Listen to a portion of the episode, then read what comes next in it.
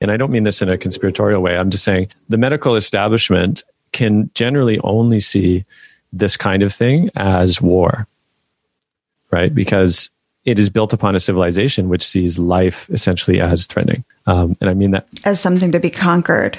Exactly, yeah, to be dominated and conquered because it's threatening. And because the natural reaction to fear or the, from fear is control right? It's, it's it makes sense in a way but it's only because you fear the thing you can't control i.e life or one could even say you know the feminine. And so it's no surprise then that the narratives that we get from the medical establishment are essentially all war metaphors. We talk about frontline workers right? We talk about you know like yeah the, the battle or the you know hold the you know, we, or yeah, we all got to dig in, or there's there's so much of the languaging is around war, and th- there's a consequence to that. I guess I'm I'm trying to impart right that it's not benign to think of this as a war, because then it's the same way that people say, you know, they lost the battle to cancer, right? So it's like saying, and I'm not trivializing it to say this, but just that you know there is a consequence to then see also say disease and and for example cancer as something that is trying to get you as opposed to just being itself and this is the thing I think with nature is that when you are the center of the universe, anything that interrupts your you know will to be yourself and and all of the ways in which you want to be triumphant it's seen as quote against you. But from the other equation the other side of the equation like a good example would be you know you go for a swim in the ocean and you get caught in a riptide right? And is it all of a sudden it's a it's a battle for life and death right? And a lot of people lose that battle. But one could say then is the riptide against them right it's just being itself right and and there's consequence to that but it really is the narratives that we can tell that really create that drama or not mm-hmm. welcome to the revelation project podcast i'm monica rogers and this podcast is intended to disrupt the trance of unworthiness and to guide women to remember and reveal the truth of who we are we say that life is a revelation project, and what gets revealed gets healed. Hello, everyone, and welcome to another episode of the Revelation Project podcast. I'm so excited to introduce you today to Ian MacKenzie, who is a new paradigm artist living on the Salish Sea with his partner and young son. For over 10 years, he's been tracking the global emergence of new culture. From the desert of Burning Man to the heart of Occupy Wall Street, he has sought and amplified the voices of visionaries, artists, and activists who've been working toward planetary system change. He is the host of the Mythic Masculine podcast and the founder of A Gathering of Stories. Welcome, Ian. Good to be here. Yeah, it is good to be here. And so I will share with my audience that I was and am so interested in the divine feminine. And of course, so much of what I seek in knowing and experiencing and seeking more of the divine feminine is also that tension of knowing the masculine, not in the patriarchal sense, but of course, the true masculine, the integrated masculine, the mature and the balanced masculine. And so I love the work that you do. And of course, so much of the work that you do is in the realm of mythology, which I so love. And I wanted to just start with this quote that I was so attracted to this morning, which is Myth is not about what happened in past time myth is about what happens to people all of the time. And that mm. is Michael Meade. Mm-hmm. And I just wanted to just start there. Like, what is myth to you? And tell me more about your work in the world. Yeah, thank you. That's I love that quote as well. Uh, for me, when I look to the word myth, as it's used, often used shorthand, you know, I think culturally, depending on who you're talking to, it tends to mean something that isn't true right? Which is interesting, actually, that the modern interpretation of that word, most would say, "Oh yeah, that's that's uh, an untruth. You know, it's a myth," and that seems to speak uh, about what happened to a culture whereby myth, as a short form of mythology, became something that isn't true, because it's in some ways it's goes along with the culture itself, which actually has a sort of atrophied mythic imagination. right? In some ways, we're only allowed to um, participate in myth in Hollywood blockbusters and you know Harry Potter, Lord of the Rings, or something. And it's so in some ways, mythology has been relegated to a consumerist entertainment versus a way of being in the world and a way of engaging in relationship with the world. And so, to me, that's really what myth and mythology I've come to understand it as is that it's actually a way of not sort of putting on a layer of I don't know, like in, you know, fantasy or inventing something, which often that's why it's seen as not true to a sort of rational, literal minded culture. But it's actually a way of building and, and maintaining reciprocal relationship with the world, and to see oneself as you know part of a great cosmology that has meaning imbued within it, and that you know your own your particular beingness, you know, as a not as a discrete individual, which is also a, a, sort of modern idea that one is actually, you know, an atomic individual. Whereas older understandings, older cultures all understand that, you know, you, that's impossible. You can't cut yourself out of the web of relationships.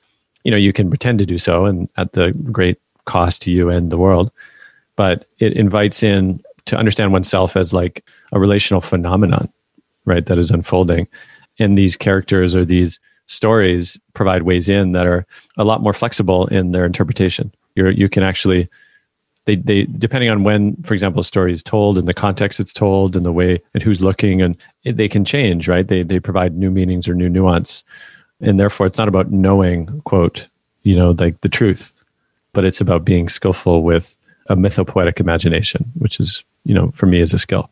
Yeah. Well, I love the point that you brought up too about just having having these mythologies exist in the world as a wayfinding device. Like you didn't say that exactly, but it's like this way of and I'll go back to my own personal experience for a moment because it wasn't until I was in my late 30s that I actually started to discover and understand the importance of mythologies and archetypes as a way to better understand myself and what I was going through. And the ego would have us believe that, right, we're we're this very special snowflake, as you say on your own website. Mm-hmm that somehow, you know, nobody's ever experienced this isolation or this sense of fracturedness, that it's all new. And yet, if you look at some of these mythologies as a way of finding our way into consciousness or finding or awakening or into initiation, they're very common mythologies that are part of our story, are part of our becoming.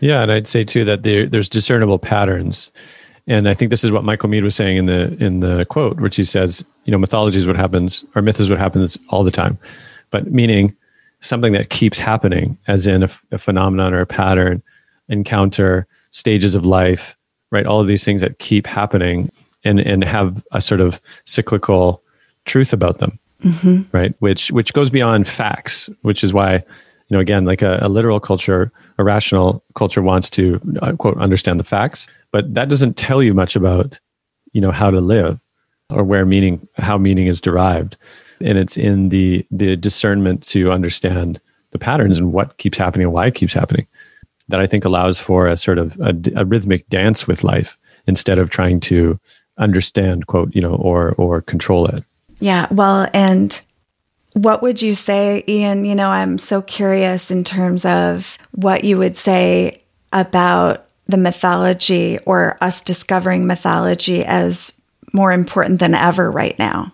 Well, I think it's it's understandable from that it's it's a deep human longing, I think, to to participate mythologically in one's life and in the world. And when if one grows up in a culture where again that mythic imagination and that mythic skillfulness has been has atrophied, then the longing is still there, or it gets uh, co-opted into again being involved with uh, you know consumerist entertainment as as a substitute. But that actually doesn't fulfill the deep longing uh, that it actually remains there. And so I think that the the absence of that often gets filled. You know, if we just want to talk a little bit about, for example, you know, the whole QAnon phenomenon, which in some ways, depending on how deep you go, you know, you could really get lost in a certain, you know, maze of, you know, stories and and projections and all the rest. But for me, rather than the content of that, which you could be endably, endably debatable, let's say, but the longing for it, I think, is there, and that's what happens in the absence of a real sort of uh, trustworthy mythology. Is that people fill it right with whatever they can because that void needs to be needs to be met. Say more about trustworthy mythology because what comes up for me is there's this story that we all live in, you know, from birth, kind of that endless droning, right? From like kind of the the mother culture that is always there about kind of how man is the center of the universe. And yet if we were to look at indigenous cultures, they don't have that same mythology. Mm-hmm. Yeah, I would say you can delineate between essentially colonized mythologies mm-hmm. and you'd like to use the term indigenous mythologies.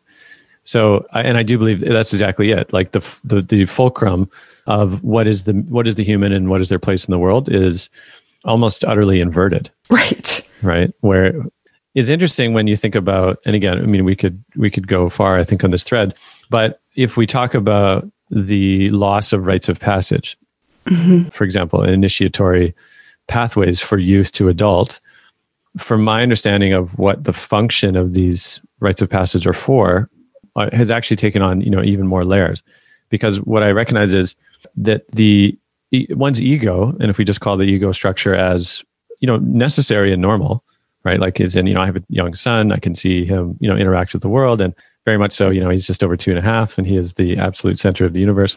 absolute center, yeah. And uh, and it's great for that age. Mm-hmm. Like it's it's actually makes sense because this being is actually trying to understand the world and their relation to it. And at a certain time, this is also a quote I think Michael uh, has offered, and I think it might be a quote from uh, an African tribe, maybe the Dagra, but it's something like if you know the youth, uh, if the elders don't initiate the youth, they'll burn down the village to feel the warmth. Ah, yes, I love that quote. Yeah, there's something about that, which is to say that there's a certain necessary interruption of that ego structure that old cultures, and thankfully there's still some of them around, are able to understand that you have to do this at some point. Otherwise, the youth, in particular young men, become dangerous. Mm-hmm. And I would say, oftentimes, at least in this, in the the way gender is held in the dominant culture, uh, or the colonized culture is that um, women, you know, again, this is a broad stroke, but often women will enact violence against themselves.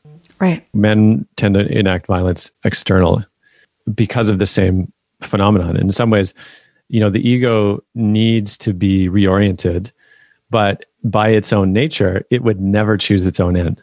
Right. Right. The ego would, because it would always try to subvert the process to so it stays intact because that is the function of the ego, right? To be like, I don't want to be anything else than what I am, which is why old cultures would have, uh, or older rooted cultures would have the elders come in and say, okay, it's your time. You know, we're going out to the woods. You're going to face this ego, right? How many days? Exactly. Yeah. And, and really for me, it's about compassionately, but firmly inviting them into a bigger story. Mm-hmm. Right? That you are not the center of the universe. You are not nobody, but you're not the center of the universe.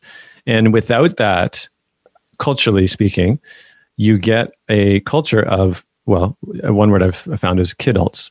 Yes. Right, which is essentially adults that have not had their ego structures, you know, properly and compassionately set down, and grow up into, you know, forever in their life and die with an ego structure of them being the center of the universe. I'm not saying I'm cured of this at all. I've been involved in a process similar to this over the last few years, but rightly so. It would have been when I was 16, you know, not 30 uh, you know, when it started, for example. So I'm just saying, like, it's not an individual failing per se. It's actually a cultural failing that we don't do this. Yeah, it's it's a cultural failing, and it it okay. So I'm so this is where I, I really start getting kind of excited because this it represents this like arrested development almost. It's like the suspended state of remaining in my world. It's like uh, the culture wants, you know, women to stay in maidenhood, you know, and not kind of come into the archetype of the mother. Because when you're initiated into the true mother archetype, you are fully grounded, you're fully rooted, you're fully, you know, you're able to parent that inner suspended child. The kind of the unresolved maiden that might still be seeking attention out there or validation out there. And I'm guessing it's very much the same in the masculine that there's this way that we, the, that men don't progress from boyhood into manhood. There is no way that the elders or the men of the community come and help those boys transition into their manhood and celebrate it with them. And also are there to really show, normalize it, show them this is, this is the way it's done. Yeah. I mean, you could see if you talk archetypally uh, with the structures of patriarchy. Now, you know, I, if you've listened to a bit of my podcast, you might have come across that I, I do take issue with the word. Actually, I don't know if it's as helpful as it's meant to be, mm-hmm. right? And not to say that there isn't the, the same phenomenon of power dynamics and, and trespass against the women and, and men's own shutting down of they're emotional sensitivities and all that. I'm saying all that's true. I just don't know if patriarchy is actually the word we mean when we say that. Uh, I did a really great interview with Riane Eisler, who wrote the book Chalice and the Blade who actually uh, sort of invites different languaging around this, where she actually differentiates between what she calls cultures of domination versus cultures of partnership. Yeah, dominator culture. Yeah, mm-hmm. yeah. And so for me, I just say that up front, just to um, sort of name that sometimes patriarchy, when it's used shorthand, it kind of becomes a catch all, right, for a lot of things. But it does make sense if we think about if we talk about domination culture as essentially a culture run by uninitiated men mm-hmm. or boy men, we could say, that it is no wonder then that the women within that cultural paradigm are actually sort of held to, as necessary to stay in their maidenhood, which is essentially, yeah, like a, an uninitiated female um, structure, because it's like the father daughter dynamic. Right. Right. And if we understand patriarchy to be actually the rule of the father, archetypally speaking, then it's no wonder that women are meant to stay uninitiated daughters. And so the the way through, of course, like what we've been speaking to, initiating those archetypal stages is that I actually believe, you know, mothers that I've met that have been totally lit up and and sort of, sort of you know connected to that fire of service to the world and their children mm-hmm. are like you know mama bears on a rampage as in they know that the culture itself is deeply toxic and that they're they're completely sort of uh, scary to the system, right? That, oh, that yeah. like an awakened mother is actually quite scary to the system because there's a certain force there, which is really the force of life and and, to, and protection of generations to come, which is a very powerful um, and necessary um, engagement, you know, with these times. And so again, it's no wonder that you know patriarchal structures would be like, okay, well, we'll keep a lid on it because they know it fundamentally threatens it. For sure, for sure. So I want to back up for a minute and just talk a little bit more about your personal story because I had, you know, really been diving in a little bit more on your website and saw the story about your grandfather and wondered if you could talk a little bit about that. Sure. Yeah, I mean, you know, I should draw a little pathway though through I've been a filmmaker for about I don't know, 13, 14 years now. And like you read at the beginning, largely tracking stories um, from the edges of culture and bringing them, you know, back to the mainstream, whether that's economics or, you know, I went to Fukushima uh, a year after the partial meltdown in Japan to ask how the Buddhists were responding, you know, to the crisis. Um, and it also led to this film project called Amplify Her, which was really looking at female DJs and producers uh, and how was the, you know, quote, feminine arriving and, and being transmitted and channeled through them uh, in their own lives and their own real stories.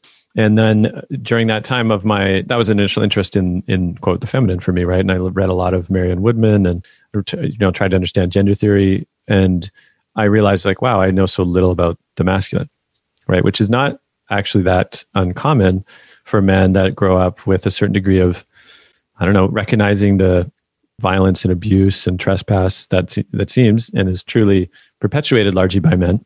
And there's this feeling of like, I don't want to be that, right? So they want to be a quote good guy. Mm-hmm. And there's some nobility in that, but at the same time, what I recognized and like men do often in midlife is that they cut themselves off from their own relationship to their own masculine and their own overall trust in men actually to be honest it takes a while actually for men as they step into men's work to unearth and realize how little they actually tend to trust men in, in those deeper places. And so for me, um, my grandfather on my mother's side was largely estranged. He was a sort of sort of a seeker, you know, academic, you know, brilliant figure, but also kind of unknown to me because he was sort of off on his various uh, inquiries. And it was only later in life that I ended up connecting with him. And uh, he died in 2015. And when I was there, uh, sort of packing up his things with his son, my uncle, he had books and books and books and stacks of everything, you know, philosophy and metaphysics and all the rest. And uh, in one particular stack, uh, there was a copy of Iron John, which, uh, yeah, is Robert Bly's sort of famous book in the sort of came out late 80s, early 90s, which kickstarted the mythopoetic men's movement. And I'd heard about it and friend had recommended it, but I found the book then sitting there almost, you know, perfectly placed as if for him, by him to say, this is, you know, for you. And uh, so when I read that, I was like, that whole, oh, wow, somebody, in this case, Robert Bly, illuminating the story of Iron John, which is an old, I think, Bavarian tale really illuminated my own inner landscape in a way that I was like, what? I'm not a, you know, special snowflake, the one only unique man in the world to experience what I, and also I was like, wow, somebody's mapped this in a way that was actually really helpful and, and illuminated so much. So yeah, that really kickstarted my interest then in this next chapter for me, which was diving into masculinity and trying to understand it through this lens, which ultimately led to the podcast as well. Yeah. And the podcast for you is something that really does foster this exploration with all your different guests, correct? Because I've really mm-hmm. been just starting to dive into your collection, and there's so much there in terms of. Uh, again, I, I kind of go back to what gets revealed gets healed. And as we bring these stories from the edges of culture and back into mainstream, my hope is always that, you know, somebody listening is going to be able to kind of just like you did with your grandfather's book, hear something that resonates in such a way that they want to go deeper, that they actually want to to explore because there, I think that there's a, a hunger, mm-hmm. you know, to to not only hear about the mythologies that have been hidden, I think, you know, in plain sight, so to speak, but that there's also a hunger to feel alive in a way that I think we're so deadened um, to so much of what is going on. And it just, I think it astonishes people once they do start to awaken to how, you know, the contrast of how deadened or numb they were, you know, in contrast.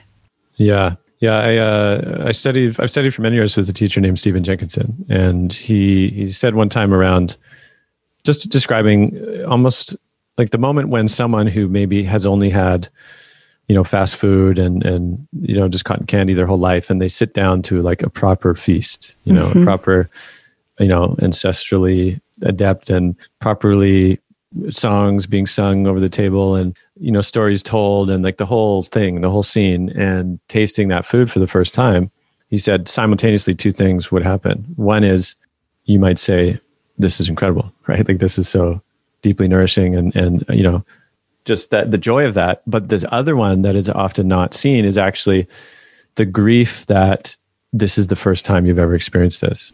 Yeah. You know depending on when you when you are in your life and for many did never experience that. And so that sort of twin arising around that moment is actually i think what happens when people encounter this kind of work or they yeah awaken to a certain degree of sensitivity.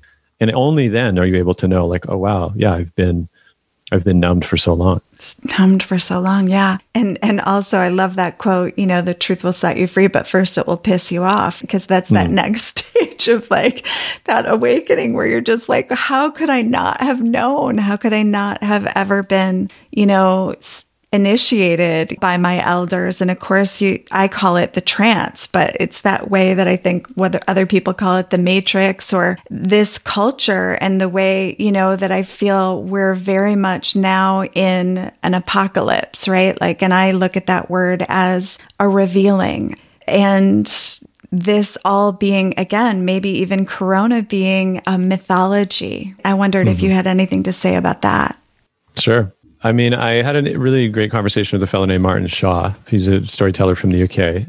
This was a few, maybe a month after the initial lockdown happened, you know, in 20, March 2020, depending on where you were. He spoke about essentially, again, this frame of initiation. And one, he's like, we don't know what's happening. Like, as, I mean, you know, you could say scientifically, yeah, they're learning stuff and everything, but mythically, you know, you don't know, quote, what something is or means right away. And he said he had this story which he told, they said, look, I mean, three men can go off to war and and have that encounter, you know, that traumatic or initiatory encounter, and come home. But the what how they deal with it could be very different, right? One could get into drugs and alcohol and totally spiral, numb out. Another could actually turn to deep spiritual, you know, guidance, and actually it can be a path of awakening. But that's not guaranteed that it's quote means the same thing for everybody, right? And so. I think it's good to be very adept with the mythologies that are present, for example, of this time, particularly, for example, what who's telling what story and why? And i don't mean this in a conspiratorial way. I'm just saying the medical establishment can generally only see this kind of thing as war right? Because it is built upon a civilization which sees life essentially as threatening. Um, and i mean that as something to be conquered.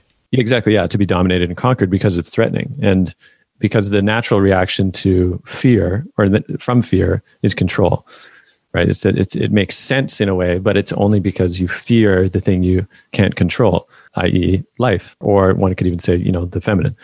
And so it's no surprise then that the narratives that we get from the medical establishment are essentially all war metaphors.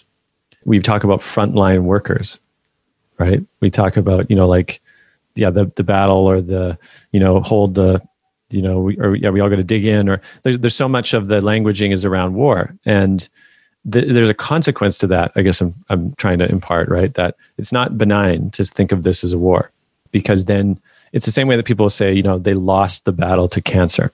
Right. So it's like saying, and I'm not trivializing it to say this, but just that you know there is a consequence to then see also say disease and and for example cancer as something that is trying to get you as opposed to just being itself and this is the thing i think with nature is that when you are the center of the universe anything that interrupts your you know will to be yourself and and all of the ways in which you want to be triumphant it's seen as quote against you.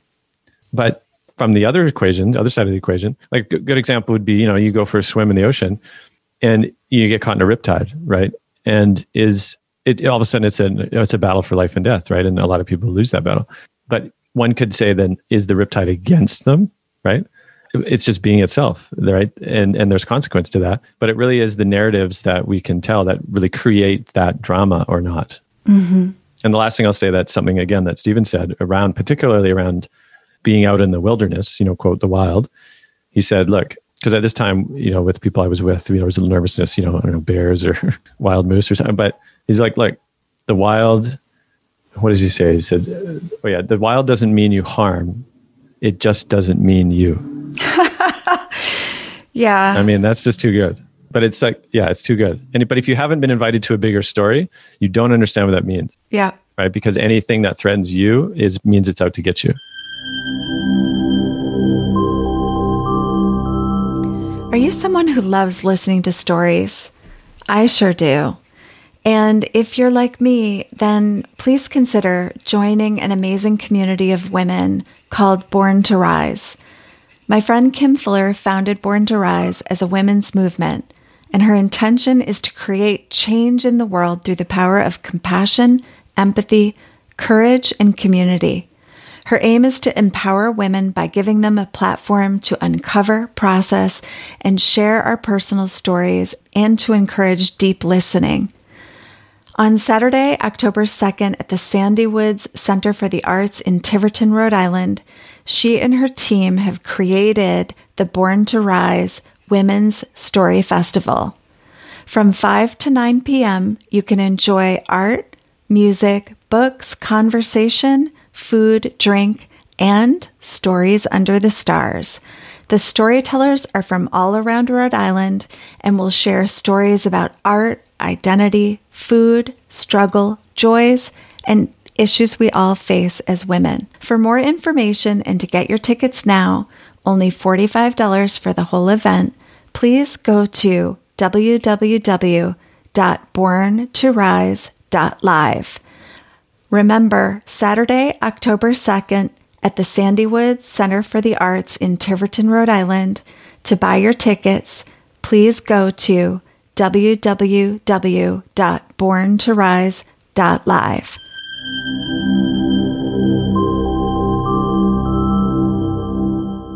So, so true. And I want to go back to what we had pointed to before and just kind of remind our listeners not that they didn't catch this, but that this is that colonized view. It's this is not, you know, the way that we kind of think about our place in the universe is not the way indigenous cultures think about our place in the universe. We're, you know, this whole center of the universe ideology or mythology is, you know, that which isolates and harms us.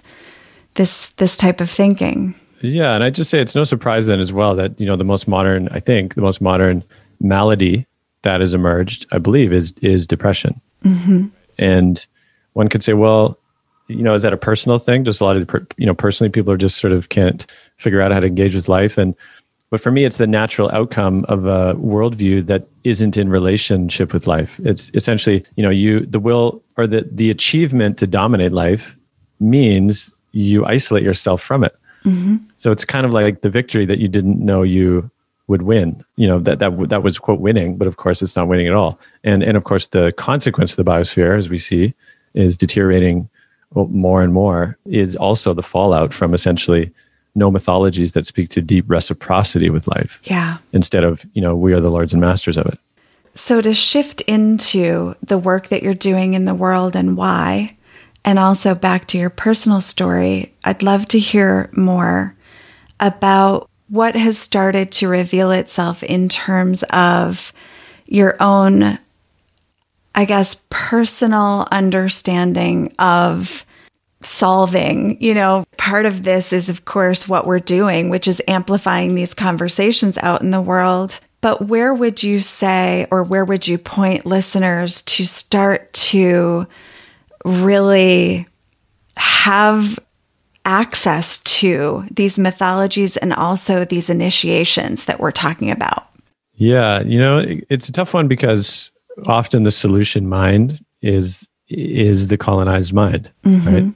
Which is the like, okay, so what do I do about it? Or, you know, how do I get mine? Or and so it it's good to pause. I mean, um, one fellow Bayo Akomolafe, who I've interviewed on the podcast as well. He says, somewhat famously now, or, or oft quoted, but he says, The times are urgent. Let us slow down. Yes, I love that. Right. Yeah. And so there's something to that of like, you know, people saying, oh, okay, so how do I get on the train? And I think it's important to say that, you know, like a garden, you know, I'm, I recently moved to another community and the matriarch there told the story recently where uh, some of us gathered under this beautiful mulberry tree, which I think was about at least 25 years old. And, and, you know, beautiful leaves, you know, beautiful berries, you know, dripping from the trees and such an incredible scene, you know, children running around. And uh, she told the story. She said, you know, I planted this 25 years ago, you know, when, when she first came to that property because of this kind of moment might happen. Mm. That we, we might gather under the shade, kids might be running around, you know, community coming together. And she didn't say it as like, you know, look at me, so I'm so great. But she was just saying like, that's the kind of service to the future that I think is actually more important to be quote you know thinking about and practicing right now rather than you know can I get mine? Because you know if somebody listening to this is not 16 and not in an intact you know cultural framework where the elders will come for you at the right time then it's not there. And not to say that quote nothing can be done but you know might you be 30 years from now that elder coming for the youth you know that are following you right? Like that's the kind of service again that you're not at the center of. Mm-hmm. So I just say that. And, you know, there are places you can go. Like, uh, I know there's, um, for example, School of Lost Borders in uh, the US. There's uh, Animas Institute, Bill Plotkin's work as well, which, uh, you know, focuses more on the journey of soul initiation. I've also interviewed him on my podcast. So there's certainly things, you know, that quote can be done. But I think it's important to take a longer view of uh, what it means to like what it takes to actually grow culture. Mm-hmm. because otherwise you have a weekend workshop. And i've really arrived i think at the place where i do i do not believe we will reach the future. We i say we the, those that want to have a sort of livable future i don't think we're going to get there through workshops. It's just not going to happen. Yeah just sitting with that for a sec. Mm-hmm. yeah it's not going to happen through a weekend workshop I have a 16 year old boy, mm. that perfect age. And I wonder, you know, and I know you have a son. And so as a mother, I may well be aware of the urgency to slow down. Mm-hmm. Yes. And also really feeling, you know, my own, what's the word, inadequacy in terms of what to offer or how to present other than through conversation and stories some of this initiation and or mythology to my boy and to those of us who are listening who are also mothers. I know that that would be also a question that you know i'm wondering if you can answer or help us with yeah i suppose the question meaning like what can the mother do in the yeah the absence of like say a group of men that they can say, all right, it's time. yes. Take him out in the yeah. woods. Yes. Yeah. Yeah. I mean, that's the whole kind of poverty, right, of the moment yeah. for, for so many is that that often takes like, and because unless there's actually a existing relationship in some fashion, it does feel a bit sort of interventionist, right, or, or airdropped in to the moment, mm-hmm. Which is why there is, um, like the thing that I've understand too, I've spent some uh, number of visits in a community in Portugal called Tamera, where they're, I would describe them as essentially a sort of recultured European uh, origin community. They're, they're a community of Germans largely living in Portugal as a community project, and they have a lot of radical research. But they've really showed a sort of intergenerational, uh, you know, growing those those capacities and those relationships alongside the youth that now they've got youth there who were either you know born there or came there quite young and they're now 18 19 you know 20 and it really shows you know like that they created all of these thresholds and and ways of holding certain conversations and reflections to the youth. And you know it really really shows. So again to try to like cobble that you know in the moment while it's totally understandable it can be really tough. Mm-hmm. I mean, I do know that there's other, other groups, I think, like School of Lost Borders and things, they have youth initiatory pathways. Another one called Journeyman, I believe, in the Pacific Northwest, that um, they do really good work too. So there's ways in which certainly one can begin to connect, I think, with these groups that are offering that kind of stuff. I mean, I have heard talk to mothers too, where they'll say that you know the son's just not interested, right? And um, that can be a really tough one because you know again, it's like mom's best idea about what they should mm-hmm, be mm-hmm. can can land on pretty resistant ears. Right being able to see the need totally being able to see the need but understanding that yeah. you know that's it may not be welcomed it may not be embraced. Yeah. And i should say too man it, it is possible that the again like the resistance that youth can have to just a well-meaning organization or you know guy that shows up and is like okay you know weekend here we go can can feel like, well, wait, there's no relationship there. Right? It's not built up over time, so there's not real trust there. Mm-hmm. So my curiosity too would be, okay, well, how to build relationship over time versus maybe focusing too much on the weekend, you know, or like that that weekend initiatory event, you know, which can again feel just a bit too a bit flashy, but not necessarily uh, long uh, create a long or longer arc, right, of actually what's needed. Or it could be even more simple than that, spending more time yeah outside, you know, and also with other yeah you know adults or parents that are also in this question you know mm-hmm. again gathering in certain ways that approaches it more slowly um, i think is it can help a lot just to have that time in together to wonder about it could lead to something yeah i love that to wonder about it yeah that's uh we had the privilege of having the kids go to a waldorf school which i think is you know the closest that i um, you know, in terms of schooling and being able to really bring more of that natural, organic world and mythology and storytelling into their mm. kind of daily lives. But, and so while, you know, I know that I've had that privilege. I know that there's so many of us who are, you know, kind of at this threshold um, with our young men as mothers and recognizing, especially you know, those that have been listening to these conversations, recognizing that need to really have these conversations and to create these openings uh, for for our sons. And so, even it's reminding me of a conversation like of meeting Mark Greene and and learning about what the man box culture was. Created a conversation, right, to wonder about with my son, as you mm-hmm. said. Mm-hmm. So I guess what I'm hearing from you is being able as a mother to create those conversations through the wondering with our children is the way right now. Yeah, I feel yeah, exactly. Yeah. And I feel like there's some there is that resistance I find I mean, teenagers certainly have it. I was a stepdad to a sort of preteen, so I had, I had some encounter with that, and just the sense that again, you know, parents coming with with the good idea, you know, often doesn't tend to land well depending on the relationship. Whereas, I I do believe authenticity can go a long way. Oh yeah, right. Like I, I mean, I'm imagining, you know, as a mother saying like, "Hey, look, you know, to their young son, like there are things I can't give you actually, and there there are things that I can." you know that can help you with and there's others that i can't and to just be like that that's just true you know and so and, and that kind of i think humility not like i have the idea and you need to do this mm-hmm. but more like you will you you may really long for this and i can't give it to you you know to spend this time with uh, you know older men or be modeled have certain modeling with older men. You know there's a certain medicine that can come from older men that younger men need. And and to just say like look i can't i can't provide that for you. I want to i want to support you to find that though. You know like that's sort of sitting beside them kind of thing as opposed to you know telling them that this is the good idea and you have to do it. Yeah i love that ian that could be yeah that could be a way in. Yeah. Because i think authenticity for teens is actually the most trustworthy thing not i got to know what's going on versus like hey actually this is this is just true for me where i'm at and here's what i don't know.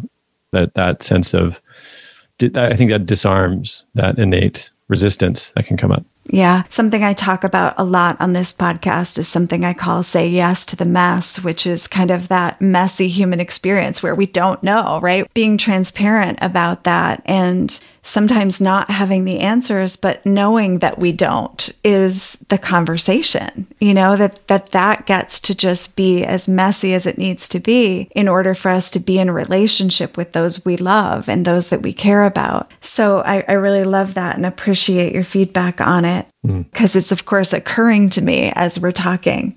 Mm-hmm. I know we have just a few minutes left. And one of the things that really intrigued me about your work is that you had at some point said somewhere, and I think it might have even been in some of the questions that I had had you ask me in preparation for this. It was around understanding hashtag me too from a mythological perspective. Mm-hmm. And I'd love to dive into that for a few minutes with you. well, that could be a whole podcast. Yeah. Uh, so I'm wary about at least sketching something and then being like, okay, see ya. Uh, but I mean, maybe I could just link it back to what we were saying earlier around this archetypal relationship to the quote patriarchy and the the daughter, right? The mm-hmm. the archetypal daughters. And I do think that what's emerged from my understanding around the conversations I've had and the inquiries on the mythic masculine is that there's a consequence when men are cut off from their access to the feminine source right? I'll just i'll just say it like that sort of mythically speaking you know if you call it like the well of the feminine. And it, it, you know it, some translate that as like emotions or access to emotions and you know but really it's a deep sensate relationship with the world right? And we talked about time earlier and this sense of you know there's kairos and chronos. And chronos is the clock time of like okay you know this to that. And i think men in particular are are conditioned into the task completion orientation right? Which is a heroic paradigm get it done, you know, do the thing, charge for it, you know, dominate. And I think what happens is then they they don't have access to that quote feminine source. And the only place it seems to be, if we're now talking about say in a heterosexual dynamic, is the young feminine. Right. And you see it again, there's this incredibly uh, just ornately crafted scene in the the cartoon actually believe it or not the last unicorn which came out in like the late 80s early 90s where the king in the case he's looking upon the ocean where he's had the red bull charge all of the young unicorns which are feminine in the story into the sea. And he's talking to the last unicorn who's been transformed into a woman in this conversation and he's basically confessing to her. She's like kind of like why did you do this and he literally says, So I can look upon them and feel young again. Mm. Right. And so I just get I, the chills. Yeah. Exactly. Yeah. Yeah. So when I, in the fellow's name and the, the king in the story is called King Haggard. And I can tell you bears a striking resemblance, not necessarily in physique, but to the energy of Harvey Weinstein. Mm. Meaning there's this sense of this predatory desire to sort of resource from the young feminine as seen as the only source of that. And so for me, seeing it from that lens now provides, again, like a mythological underpinning, just simply that, you know, men are just awful and they're conditioned to be awful. It's actually like, oh, this is a consequence of men lacking contact with the source. And they see it as only possessed by the young feminine. And then trespass and, and domination and all and control follow because it's essentially like a, it's a deeply, uh, it's a deep, it's a true longing, I guess I should say, but it's enacted through a a toxic outcome, right? Or a toxic strategy, I should say. So that's a brief little, you know, flyby, and hopefully that's enough that uh, the listener can can yeah feel that from that lens and kind of open that up a bit, and to say at least from the phenomenon, uh, culturally speaking, that it, yeah, Me Too was basically women saying no more. That's it. You know, like we're done. Mm-hmm. To, archetypally to that predatory, masculine, you know, king, you know, like tyrant king that was essentially preying upon that uh, that young source. And so, yeah, the work for men in this case is to do that work to access the source within them and essentially relinquish that uh, objectifying gaze or that objectifying um, behavior that actually is trying to meet a true need. Well, and I love what you're pointing to here because again, it's just you you're layering over one lens of one aspect and there's so many different lenses that like opens that aperture and invites us all to get curious and go in. And that's where, yes, women might be able to say, you know, enough. And yet, that's still one half of the equation. The other half of the equation is we as women have to go within, as do men go within, and really look through these various lenses in order to know ourselves, in order to experience where we either have some healing, right? Some revealing and healing to do, and also to better contextualize and understand just again, this so many of these stories that are so ripe or so fertile for us to dive in and really like reveal more. And yet they kind of sit just like we do, suspended on the surface, lost potential and possibility when we don't dare to kind of go there. Yeah, thank you for that. And in some ways, it's a good segue to uh, to the power of story and why I actually felt the need to invite what became known as a gathering of stories, which is actually a live stream, really a live stream ceremony of a mythopoetic exploration with a lot of the guests that were on my podcast and some beyond. And in earlier this year, we did the soul of masculinity through this through this lens, and and it was a beautiful you know surprising uh, encounter with what it means to like collectively come together and wonder mm. in this ceremonial way. And in a few weeks we're doing it again and it's called uh, the, the heart of the feminine is the inquiry uh, which will be another online event at gatheringofstories.com and the power of story in this case as well to to create ways into these subjects that are maybe less entrenched or less activating of this polarizing reactivity. Right because a story is a story, you know, it's like it can have its way with you in so many ways. It's not an argument, you know, it's not trying to see who's right. It's actually let's see what is revealed. Yeah, I love that. And it's it's again, it's like dwelling in that inquiry while you're kind of listening to that story. I think we cannot help but sometimes you know, again without that reaction, there's there's this it's like the body simply responds to a story. And sometimes the body, you know, can take us further without us necessarily needing to go up here. It's like it mm-hmm. opens up. And I was just pointing to my head. You know, we don't have to logic it out, we can actually feel it. Mm-hmm. And again, that's where that opening, I think, is for all of us that is mm. ever inviting us in. So, yeah, Ian, thank you so much. This has just been obviously a wealth of me wanting to dig in with you at another time and learn more because I feel like again we have we had an hour here and we just kind of skimmed the surface of some things, but I also feel like we got to some some deeper some mm. deeper understanding in terms of your work and why it's so important. And um, and I certainly feel that very much. So thank you. Thanks for your time. And I didn't know other than what you've got going on with the Heart of the Feminine, if there's any other way that you want to invite our listeners to follow you, or if you've got a specific area you want them to to explore. But you're welcome to invite that. Sure. Yeah. I mean, if people want to experience the whole Amplify Her universe, which is a feature documentary, but it's also a whole graphic novel series, uh, you know, written, illustrated, animated by women, you can check it out at amplifyher.com. And then my podcast, The Mythic Masculine, uh, you know, a lot of the conversations we referenced here, it's the themythicmasculine.com. And then, of course, the next Gathering of Stories, which is uh, on July 31st. And you can check it all out at a gatheringofstories.com. Awesome. Thank you so much, Ian. And to our listeners, we'll be sure to have all of the links in the show notes. And until next time, more to be revealed. We hope you enjoyed this episode. For more information, please visit us at jointherevelation.com and be sure to download our free gift, subscribe to our mailing list, or leave us a review on iTunes. We thank you for your generous listening.